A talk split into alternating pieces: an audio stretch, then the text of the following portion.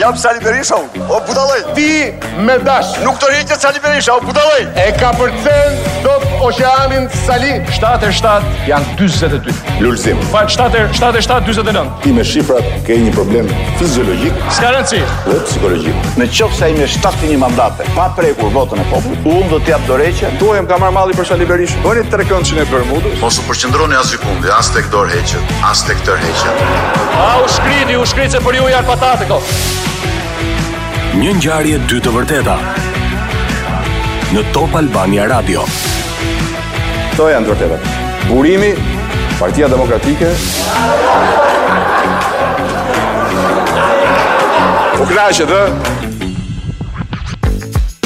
Që ambasadoren Yuri Kim Shqipëria e ka bërë më të bukur në këto vite në detyrë, kjo nuk diskutohet. Megjithatë, dashuritë e mëdha nuk zgjasin për gjithmonë dhe kështu mandatit të saj po i vjen fundi.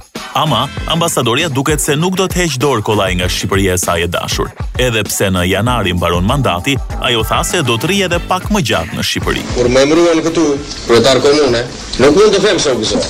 Më shumë do të më pëlqente një punë në prefekturë. Tani që do ndahemi, Më vjen shumë keq. Do largohem.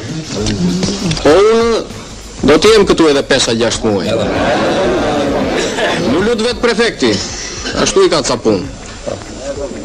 Ua thashë këtë që të gëzohen ata që s'më duan, E të hidhërohen ata që më duan. Epo keq na vjen, po meqë është fjala për përpjetë, të qoftë e mbara dhe mos na harro.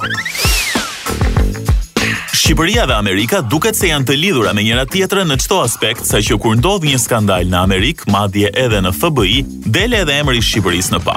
Ish-zyrtari i lartë i FBI-së, Charles McGonigal, tashmë i arrestuar, Sipas disa mediave të huaja thuhet se ka marrë para nga një ish-punonjës i shërbimeve inteligjente shqiptare. Po këtë nuk ma kishte marrë mendja kurrë. Ndërsa opozita e ka akuzuar për lidhje me Edi Ramën. E po ta mos të. E po që të kishim edhe lidhje kaq të forta me FBI-në, këtë nuk na e merrte mendja. Burime plotësisht të besueshme. Më kanë informuar se në heshtjen e Edi Ramës një rol të veçantë ka guvernatorja Yuri Kim. Ndërkaq, Rama e ka konsideruar gjithë këtë si një Big Brother të politikës shqiptare. Publiku ka vendosur se personi i parë që mund të vazhdojë qëndrimin në shtëpinë e Big Brother,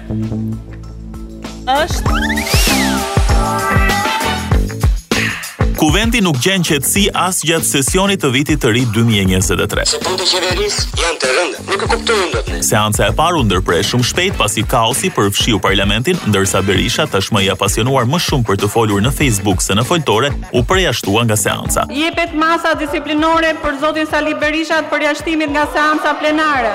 Presim risi në fjalor sa i përket 2023-shit dhe fjalime interesante. Edhe mos bërtit si gjel deti Peqinit, dakord? A, ashtu, mos bërtit si gjel deti Peqinit.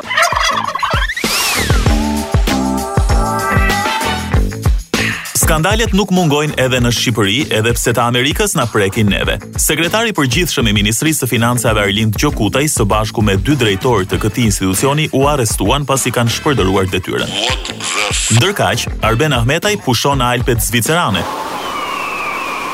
Ndërkohë që emri i tij përmendet në padinë e bërë nga gazetari Adriatik Doçi, i cili tregoi edhe disa e-maile që Klodian Zoto i inceneratorëve shkëmbente me hotele të ndryshme luksoze në disa vende evropiane dhe pagesa që bënte për udhëtimet private të Ahmetajt, në atë kohë me detyrë ministër në qeveri. T'ju bëj gati një kafshatë bukë zotri? Kam pastërma dashi, tul e dhjamë. Apo doni t'ju ther një pulë, zot? Kam ca zogëza të mira. Të ndodhet ca djathë? Djathë, kam po si? E ca ullinj e ndonjë vezë. Një ngjarje dy të vërteta në Top Albania Radio. La Casa de Papel dhe Lupin janë dy seriale mjaft të suksesshme ku në qendër të tyre kanë grabitjen dhe vjedhjen e parave në mënyra spektakolare. Por ne nuk e vrasim mendjen aq shumë. Kemi Rozeta Dobin, e cila jo vetëm që pastronte shtëpitë e zyrtarëve të lartë të shtetit, por edhe i pastronte mirë nga ekonomia.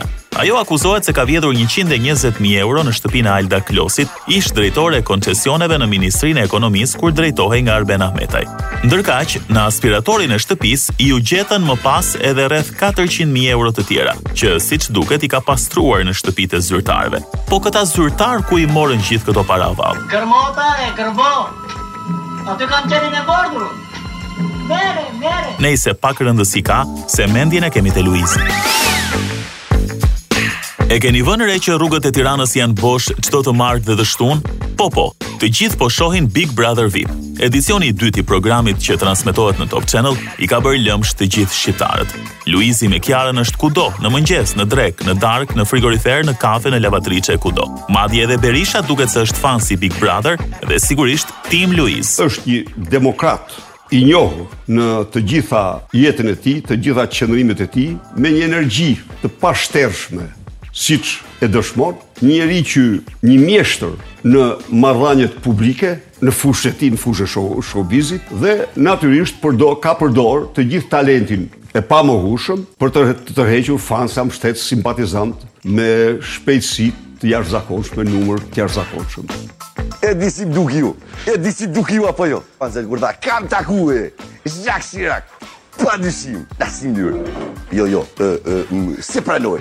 Kam një simpati për këtë shkodranin. Së bë, në fund. Big Brother do s'do nuk ka për ta fitue. Por ka fitue zemrat tona. Së bë. Po Ramon, vallë ka rekrutuar Olta në grupin e saj? Po kjo më që na çmende kjo më hiqe më këtu.